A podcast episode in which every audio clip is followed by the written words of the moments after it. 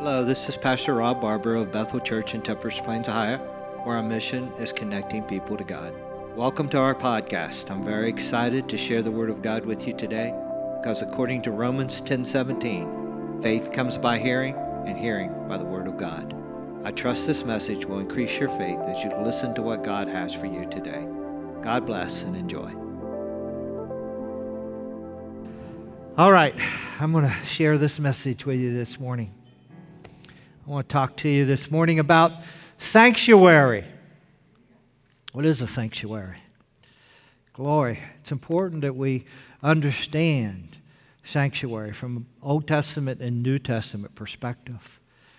And, you know, this message is not uh, designed to be a rebuke to anybody. I know there's some people that had some concerns about watching uh, the uh, Super Bowl in this room and playing cornhole. Uh, th- I'm not trying to rebuke anybody, but I want you to understand that I have a biblical uh, perspective. And the reason that I allow those things is because I, under- I believe I understand from Scripture what this place is. And I'm going to try to share that with you this morning. Sanctuary. Sometimes, because of teachings or things that we, uh, religious perspectives on things, sometimes we have a, a, a skewed uh, understanding of what God really wants for His people. And it's very easy for us to fall into that. We get traditional about things sometimes. And uh, Jesus came to break down those traditions, to set us free from those kind of things. There was an, an old pastor who had pastored for many years, and he turned his congregation over to a younger pastor. And he had moved away. And uh, one day, the younger pastor called him up and he, he said, uh, Pastor, uh, we, have, we have a problem.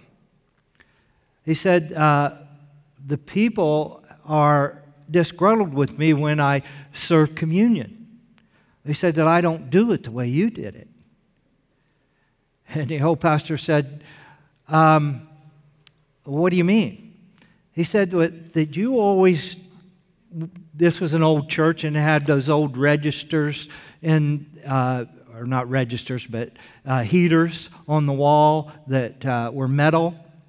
And he said, the people said that you always walked over and blessed the heater before you served communion. And the old pastor just laughed. He said, I did that because I, we had carpet on the floor and I wanted to discharge the static electricity so I wouldn't ch- shock anyone. But the people of the church, were so ingrained in that ritual that they thought it was just part of communion. We cannot allow ourselves to be caught up with some kind of religious tradition. So we're going to talk about sanctuary this morning sanctuary versus temple. Exodus 25, verse 8 says, And let them make me a sanctuary that I may dwell among them according to all that I show you.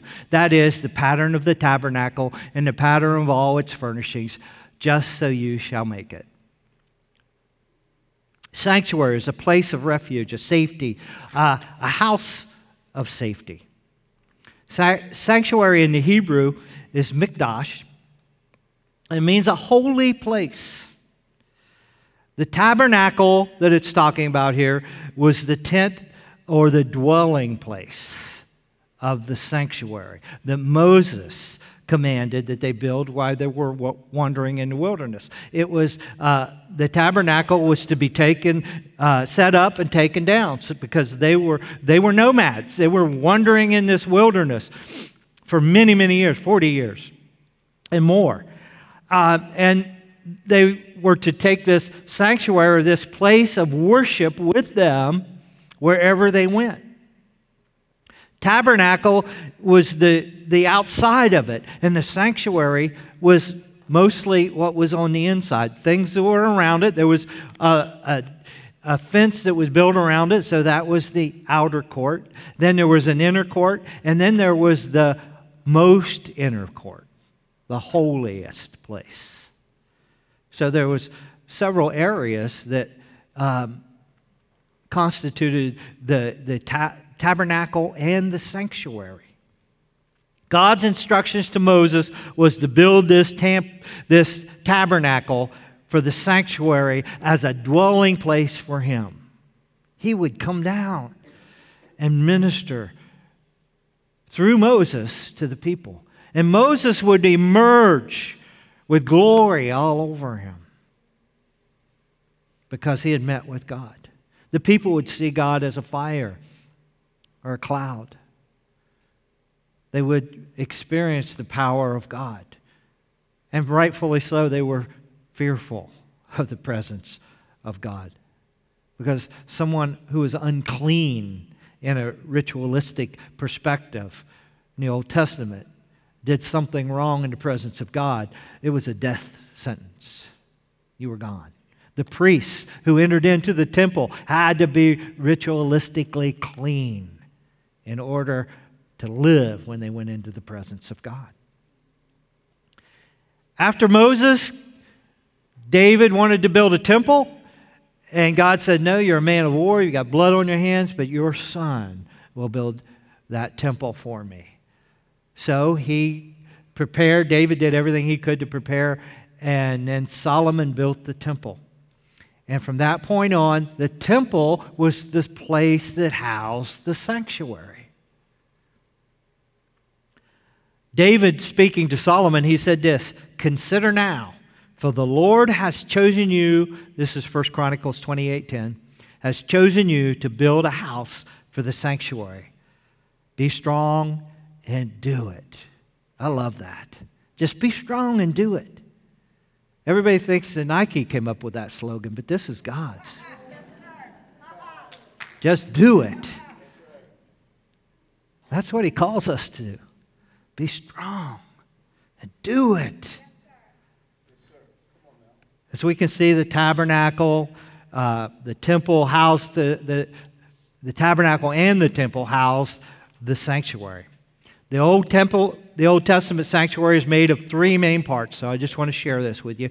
It'll be important as we go through this study. The courtyard, the holy place, and the most holy place where God's presence appeared. Now, I want you to make sure you take note of those, those three places as we continue with this. It'll be important. In the temple, the inner sanctuary became known as the Holy of Holies. And it was the place where once a year the high priest would enter in and make atonement for his sins and the sins of the people on the great day of atonement, Yom Kippur. Great day of atonement for all the people. And once a year, if he entered in to that place. He had bells on his uh, garments. And as he went about doing his duties, those bells would constantly ring. So they came up with this system that they would tie a rope around his leg.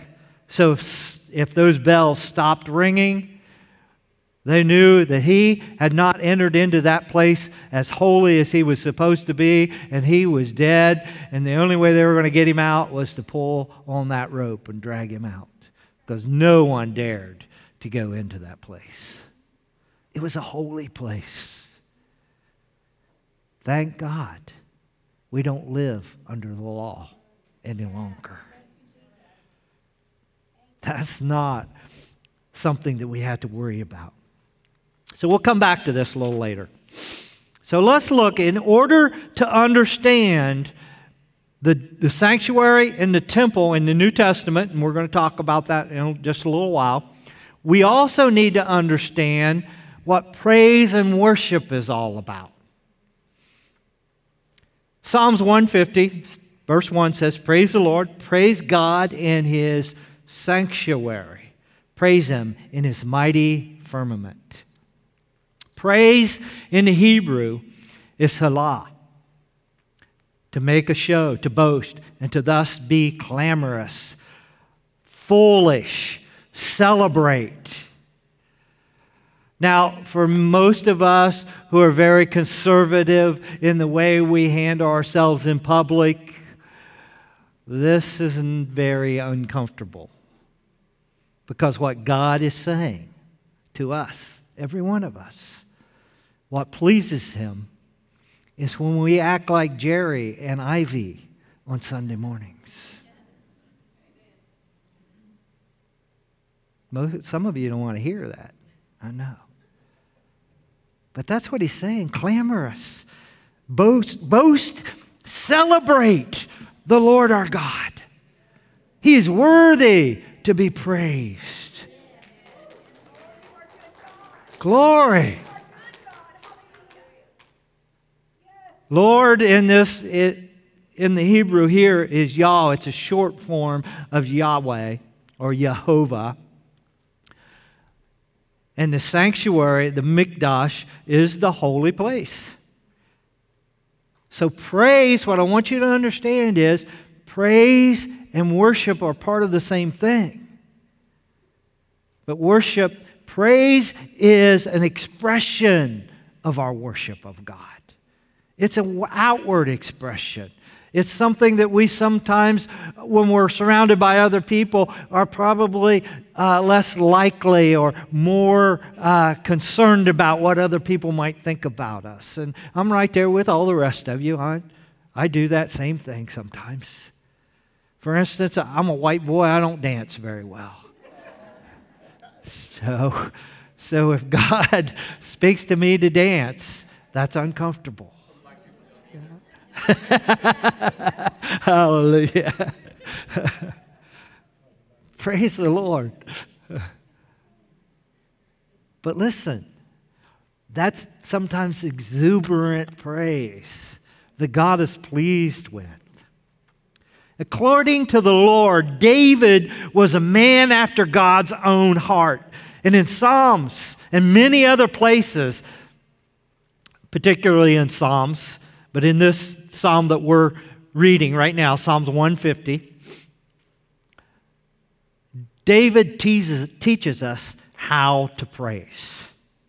Some of it. Now, there's many other ways to praise that he teaches us in the Psalms. But he goes on to say in Psalms 150, verse 2 through 6 Praise him for his mighty acts, praise him according to his excellent greatness. Praise him with the sound of the trumpet. Praise him with the flute, the lute, the harp. Praise him with the timbrel and the dance. Praise him with stringed instruments and flutes. Praise him with loud cymbals. Praise him with clashing cymbals. Let everything that has breath praise the Lord. Hallelujah. Glory. Praise is an outward expression of the inward worship that you feel toward God. Can it be faked? Oh, absolutely. People fake it. But sometimes we have to go through the motions in order to get there, to get to real praise before we experience it. In other Psalms, David taught the praise and express, is expressed through shouting, through dancing, through clapping, through playing, through working. Praise is, ex- is expressed through every aspect of our life. Praise is just flows out of us when we have a heart of worship. Because true worship can be happening when we come together in here, and some of us are raising our hands and, and uh, clapping and shouting. There can be other people sitting in here who are truly worshiping the Lord, but no one knows it because it's inside. Now, that's okay sometimes. But if that's the only way you can express your worship to God, you're missing part of what He wants for you. My grandsons, I know they love me. There's no doubt about it. They show love and respect toward me. And they would never have to even tell me that they love me. But I want to tell you something. It's really special to me as their papa. When we're in a, a group setting when we're, we're in public And my two grandsons, I haven't seen them for a day or two. And believe me, I see them all the time. And one pretty much lives with us. He goes to his house to visit. but when they, they haven't seen me for a couple days, they're, they don't seem to be embarrassed at all to come up and give me a hug and say, I love you, Papa. I believe that's what God wants when it comes to our praise of Him. He wants us to express it in some way. And I'm not cr- trying to put you in any kind of a box and tell you that you have to praise God in a particular way, but I just want you to be free to praise the Lord when King David brought the Ark of the Covenant into Jerusalem. He was so excited about what was happening, that the Ark of God was now in the city of David and in Jerusalem. And when that happened, he was dancing and shouting and praising God.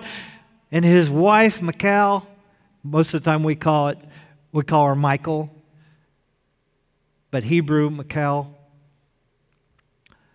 saw him out the window. She was embarrassed that he was praising the Lord.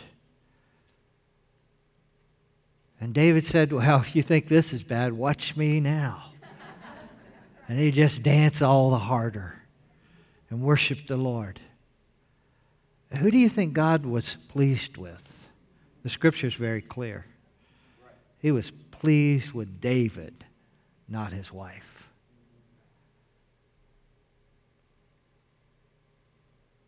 We sometimes allow ourselves to get too caught up in what other people might think about us. When God is calling us to worship Him with a whole heart. Ecclesiastes 9:10 says this, Whatever your hand finds to do, do it with all your might, for there is no work or device or knowledge or wisdom in the grave where you are going. I would submit to you that whatever you do is praise to the Lord. As long as it's done biblically, morally, ethically, you come, let me tell you something. You're, all, you're going to do one of two things in your actions. You're either going to worship the living God or you're going to worship yourself and a demon. If you're not doing it to glorify God and God doesn't get the glory out of it, you're not serving God. It Doesn't matter where you are or what you're doing.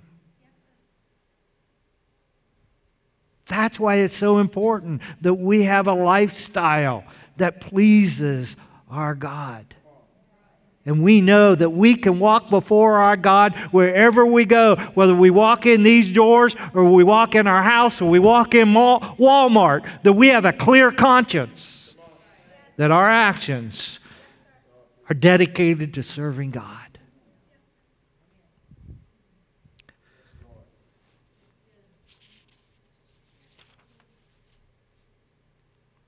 Worship Let's talk about that a little bit. Exodus 34 14. For you shall worship no other gods, for the God whose name is jealous is a jealous God. Worship in the Hebrew means to bow down, crouch, fall down, humbly do reverence. The English word worship comes from the Old English worthship. It denotes the worthiness of the one receiving that special honor. So when we're worshiping God with a pure heart, no matter how it is, reading the word, praying, quietly meditating, whatever, or raising our hands, clapping, dancing, whatever it is, it's because He's worthy for our special honor. So, praise and worship are two aspects of the same thing. Praise is a form of worship. Only God and the worshiper knows that they're worshiping God most of the time, unless they're worshiping God with praise. Then everybody knows. Everybody sees. Everybody can join. That's why our corporate praise is so important. Because we're doing this to Almighty God. We raise our hands, we clap, we shout, we dance, we do whatever we're doing in the name of the Lord Jesus Christ because we love Him. And when we do this corporately, there is supernatural power that is released in the heavenly realm and all around us. That's why things like what happened with joy this morning can take place. That's why salvation can take place in the hearts of people because the Holy Spirit is moving. His unction is going forth and His anointing is touching the hearts of people. Worship doesn't always come naturally. Worship is something that it's a learned lifestyle. When you first become a believer in Jesus Christ, you have to learn to worship the Lord. And then you have to learn to praise Him. That also is a learned lifestyle.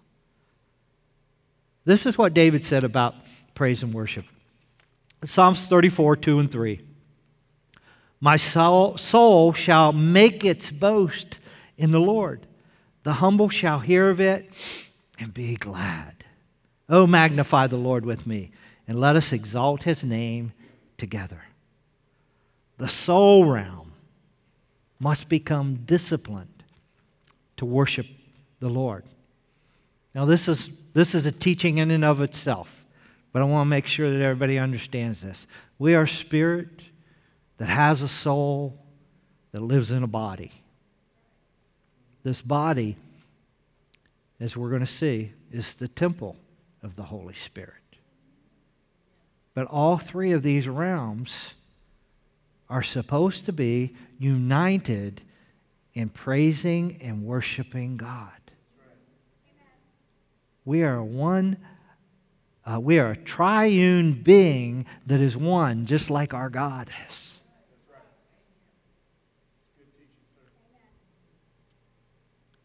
When you are born again, your spirit is born again. And through this new birth, now your mind, your mind, will, and emotions are now set by the Spirit of God to be renewed, to be changed. There's some supernatural change that comes in our minds, our mind, will, and emotions immediately when we receive Christ as, as our Savior. But I can tell you, there's a lot more that has to take place inside of us as we grow and learn in the Lord as we apply his word. That's what Romans tells us. In Romans 12:1, beseech you therefore, brethren, by the mercies of God, that you present your bodies a living sacrifice, holy, acceptable to God, which is your reasonable service. What are we presenting to God? Not a not a earthly sanctuary, a room. We're presenting our bodies as a living sacrifice. Holy, holy and acceptable to God. That's our reasonable service. Be holy and acceptable to Him. And that's not supposed to just happen on Sunday mornings. That's supposed to happen every day of the week, every hour of the day, every moment that you breathe.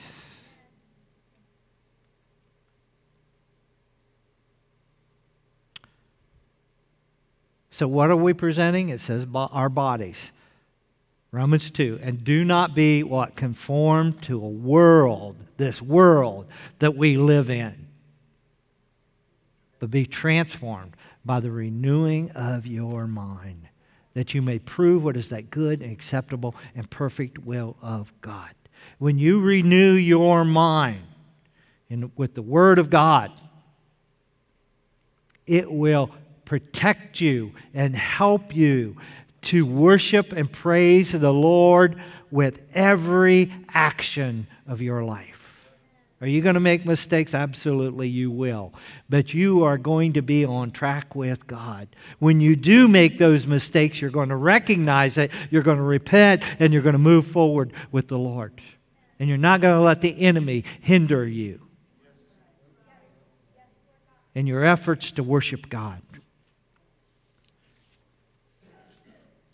Let's look at the Old Covenant versus the New Covenant. During Jesus' time on earth, the temple and the sanctuary were still in operation.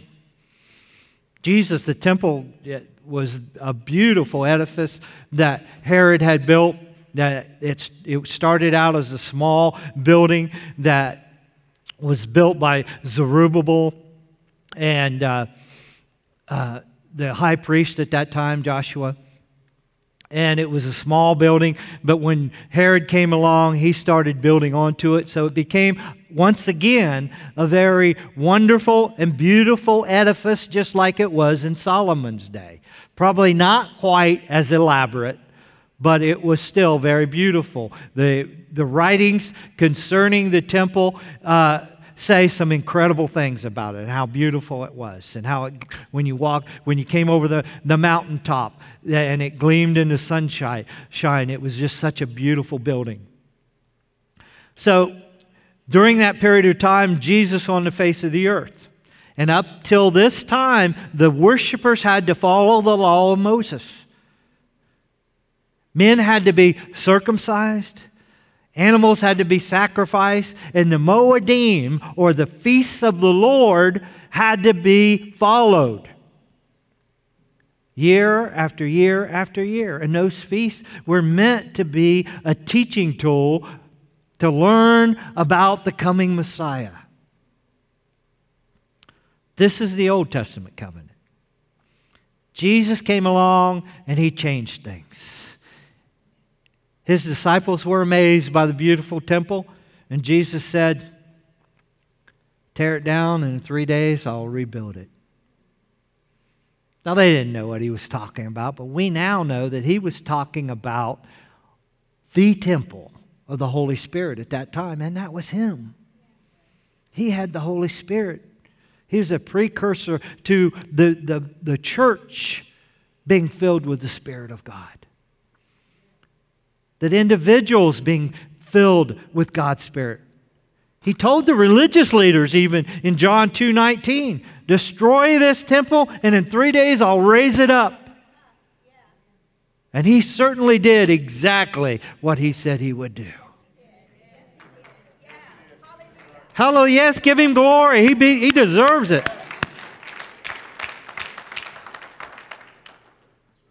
But I want to tell you something. This is the first hint we have that the Jewish temple was no longer the sanctuary of God.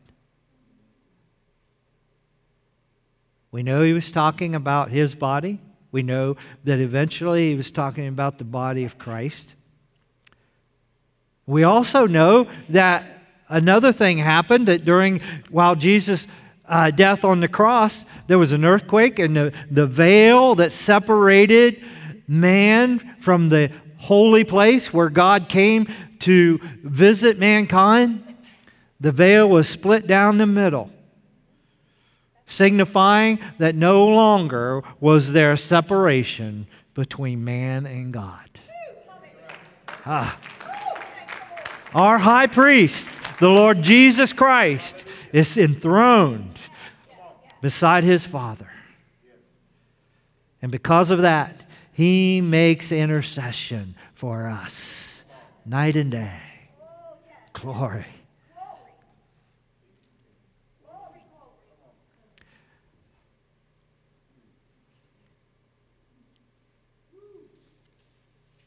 The apostle Paul makes it abundantly clear. 1 Corinthians 3:16 that we are now this body is the temple and the sanctuary is in our heart. Do you not know that you are the temple of God and that the Spirit of God dwells in you? Or do you not know that your body is the temple? This is 619, it's 1 Corinthians 619. Temple of the Holy Spirit who is in you, whom you have from God, and you are not your own. Glory. That's awesome. We're not our own. We're, we are controlled when we allow Him to by the Spirit of God. We are the temple of God, and the most holy sanctuary is in us. Therefore, this building that we call church, which it's not, we are the church, that we call church is just a building. It's a wonderful building, and we're thankful that God has allowed us to have this building. I want you to know I'm amazed every time I walk in the doors what God has done here. It wasn't my plan. I didn't have this plan. God did. God came up with this. All we did was just line upon line and precept upon precept do what he we felt he wanted us to do. And we walked in the steps and the, the ways that he ordered. And he opened doors. Incredible things. And i'm so thankful for this place. But this is just a building. And it's going to fade away. But the temple of the holy spirit is going to live forever sanctuary.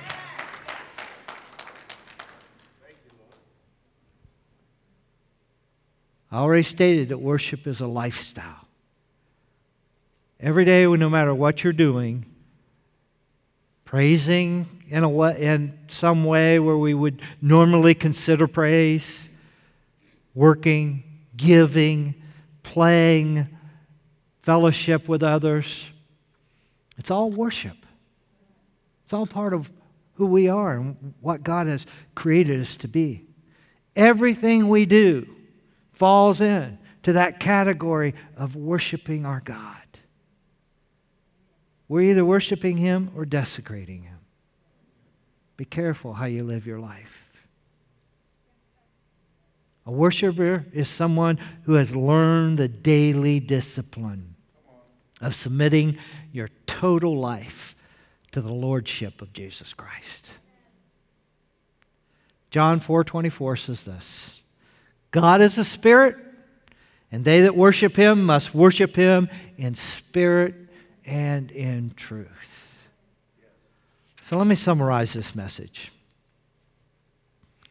Under the old covenant, there was a physical temple, a sanctuary inside of that temple. Under the new covenant, we are the temple, housing the sanctuary. And our worship is expressed through everything that we do. Everything. You can't separate. You see, we can't have this Greek mindset where we compartmentalize our life. We can't have this church life and then this secular life and then this family life and our work life. Doesn't work that way.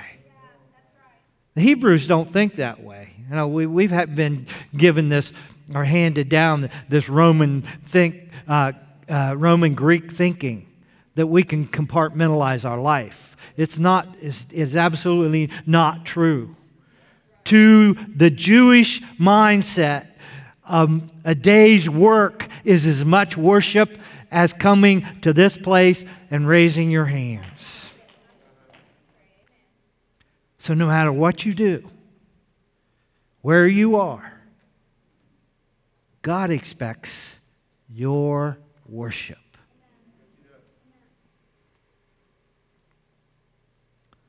It's not confined to Sunday morning.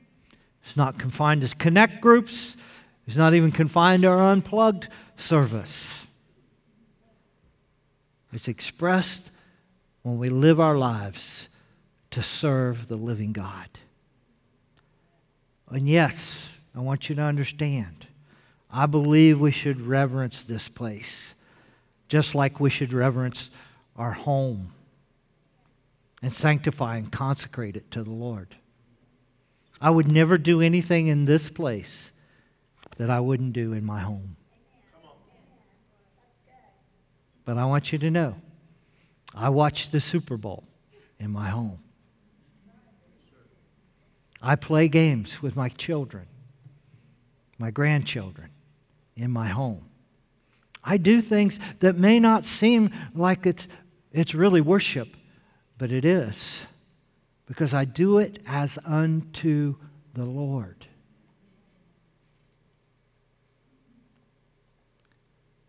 I would never do in my home, we don't have alcohol because I don't drink alcohol. I'm not telling you that you're going to go to hell if you drink a beer, but you're more likely to get there if you keep drinking it a lot sooner than you should. I've never seen anything good come from people drinking alcohol. I just want you to know where I stand on this. I won't condemn you. If you feel like you're going to drink socially, that's between you and the Lord. But you better think about what you're doing and why you're doing it. Are you doing it to get a buzz? To maybe feel better about your situation?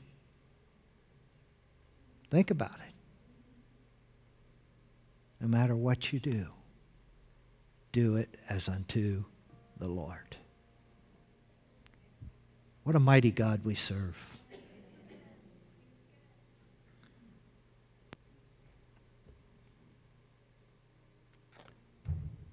I try my best to worship the Lord wherever I am and whatever I'm doing. Marshall and I was watching a, a movie the other night. It's a movie that I thought, hey, this looks like a pretty good movie. I'm going to I'm gonna watch it. We started watching it, and there was a couple words that, you know, curse words we would call them. Uh, anything that does not glorify the Lord. You know, sometimes we substitute words that we think are more appropriate. Instead of saying hell when we're upset, we say heck or darn or something like that. That's how I kind of grew up. That's the way my dad dealt with sometimes his frustration. And I'm, I'm not condemning my dad, he was a good, good man. But I want to tell you something that substituting those kind of things, that it's just the same. All we're doing is releasing our frustration. I'm, I'm really stepping on some toes this morning, right? I know it. Boy. let me tell you, I'm guilty. I'm guilty. So I have to repent. Praise God. But anyhow, we were watching this movie, and they used a couple words, and I said, Yeah, you know, Marshall, we may have to turn this movie off. And went a little further, and the, the, the line where I had to draw the line is when they used the Lord's name in vain. Okay, shut it off. Man, we were, we were deep into that movie, and my flesh was saying, You don't want to do this. You want to watch this whole movie. And I did. But I said, Marshall, we got to turn this off. He didn't change words with me. We just turned it off and did something else. Because in my home, it is extremely important that I glorify God. And I train my children, my grandchildren, that there are boundaries that we do not cross. I want you to know when I watch the Super Bowl in my home, I typically do not watch the halftime show because it has become so blatantly um, Satanistic that I don't want that in my home. Now, I don't, I'm not sure that it was at this time. I, I haven't heard anything. But in the past, it surely has been. So I'm not going to, to allow that to come into my house. We turned it off just like we did here. Turned it off. We continued to enjoy our fellowship as we worship the Lord, fellowshipping together. And then we turned it back on. I'm sharing this with you because I know people have some concerns, and I love every one of you. I want you to know I may not change your mind, and I'm, I'm not very good at debating and arguing things. I just know what I believe. And I believe that what I'm saying about this building, it's been, it, God gave it to us to use in every aspect. To have wedding, we've had weddings here, we've had funerals here, we've had parties here. We've done all kinds of things in this place. And we guard against desecrating it. We want it to be reverenced. Now, people would say to me, Well, Pastor, what about Jesus running the money changers out of the temple? And that's, I, I understand that. that. That's a good point. But let me tell you, let me give you some reality about that particular situation. Jesus said, My Father's house is a house of prayer, and you've made it a den of thieves. What he was talking to those people about was the reality that they were taking advantage of the common people. They were forcing people to buy uh, their sacrifices that they were going to sacrifice to Almighty God. This was during a feast time when there were thousands of people there. And the priests and those who were selling animals were, they, um, I liken it unto, and I've used this analogy before, I liken it unto modern day uh, going to a college basketball, uh, football game, or a professional football or basketball game. And when you go there, they don't want you to take any of your own snacks or drinks in because they want you to pay three times as much for their drink, their popcorn, their sandwiches. That's what was happening in the temple. They were taking advantage of people. And let me, I want you to understand Jesus is all about people, not places. He's all about people and not people not being taken advantage of. People uh, being able to freely have relationship with Him and with one another. And here's the other thing about this. Jesus, I told you I was going to come back to this. There's three main areas of the, the sanctuary the courtyard, the holy place, and the most holy place. Jesus was in the courtyard when that happened, when he drove the money changers out. That would be like saying, you cannot, if, if we're going to go by this scripture and not be able to do anything in this facility, then we cannot have any kind of parties or any kind of uh, activity, not just in other parts of this building, but on this grounds because it's the outer sanctuary. We don't believe that. This is not the outer sanctuary. This is the temple of God. This is the outer sanctuary around me. This is the holy of holies in my heart.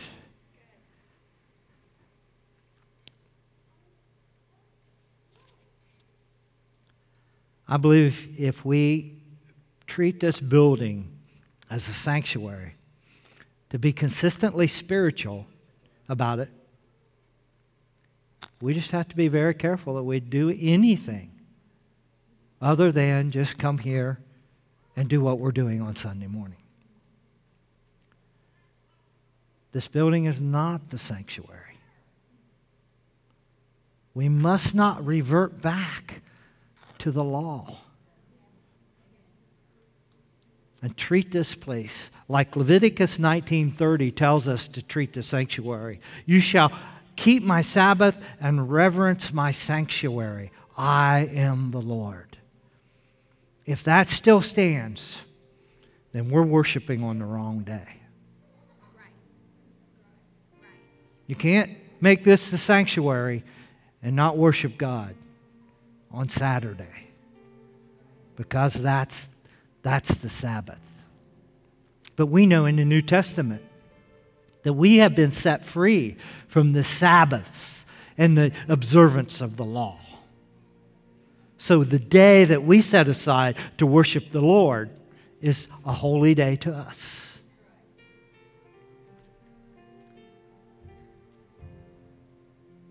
Breaking the Sabbath was very serious in the Old Testament. The Second Corinthians chapter 6 verse 16 says, "And what agreement has the temple of God with idols?" He's talking about us. "For you are the temple of the living God. As God had said, I will dwell in them and walk among them. I will be their God, and they shall be my people."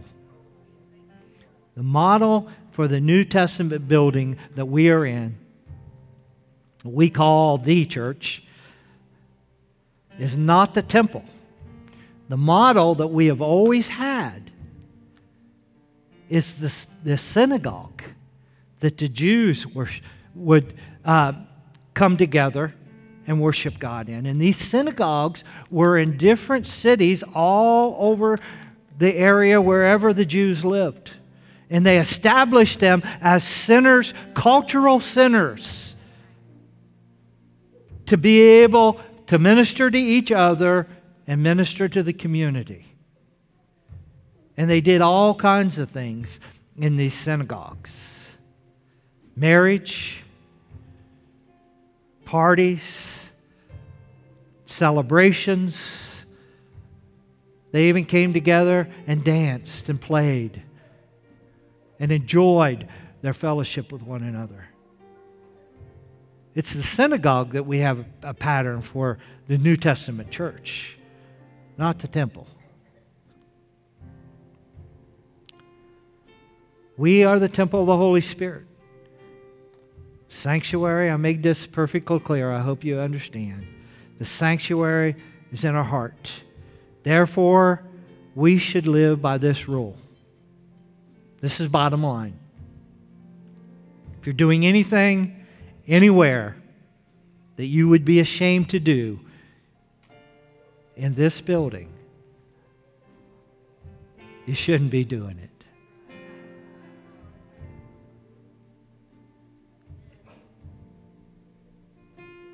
I want that to sink in.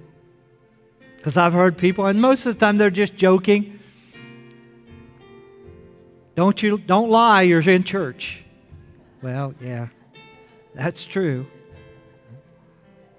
Don't lie anywhere.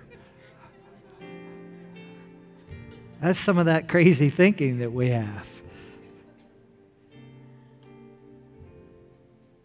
But if you can do it with a clear conscience, any place, you can do it here with a clear conscience.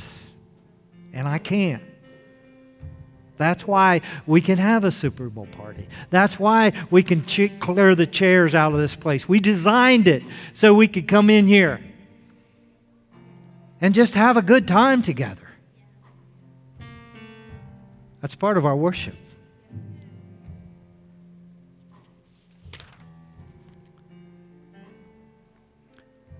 Let me put it in context if I can tell you. Depends on what we're doing in this place. If we're here doing what we were doing, what we're doing right now, it would be wrong for anyone. Don't care how old you are. It's wrong for you to be playing a game on your phone or on the, the web, browsing it. Because we're doing something here that is designed to worship God.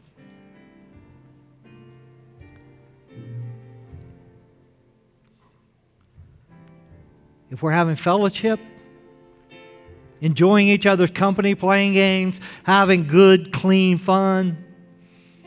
I think it's wrong to impose any kind of religious restriction as long as we do it as unto the Lord. God gave us this facility to worship Him, enjoy fellowship with one another. There are absolutely no New Testament restrictions on how this building can be used. That's a fact. We don't live under the law. Psalms 147, verse 11 says, The Lord takes pleasure in those who fear him, in those who hope in His mercy. I have hope in His mercy every day of my life. I'm going to leave you with this. Religion says try, but the gospel says trust. Religion says pay me what you owe. The gospel says I'll pay what you owe. Religion says live for God. The gospel says live through God. Religion says obey the law. But gospel says obey the Lord. Religion says do, but the gospel says done. Religion says attain righteousness. The gospel says accept righteousness in Christ. Religion says my way is the right way. The gospel says God's way is the only way. Religion says salvation is in a formula. Boy, have we seen that. The gospel says salvation is by faith. Religion says believing something, believe something, but gospel says receive something. Receive salvation in the Lord Jesus Christ. That's what the gospel says. Stand with me this morning. Hallelujah. Hello, this is Pastor Rob again. I pray you enjoyed this podcast. What a blessing it has been to have you join us on this social media platform. If you would like more information about Bethel, please check out our website at bethelchurch.community. You can also follow us on our Facebook page at Bethel Church, Tuppers Plains. Have a blessed day and remember, love never fails.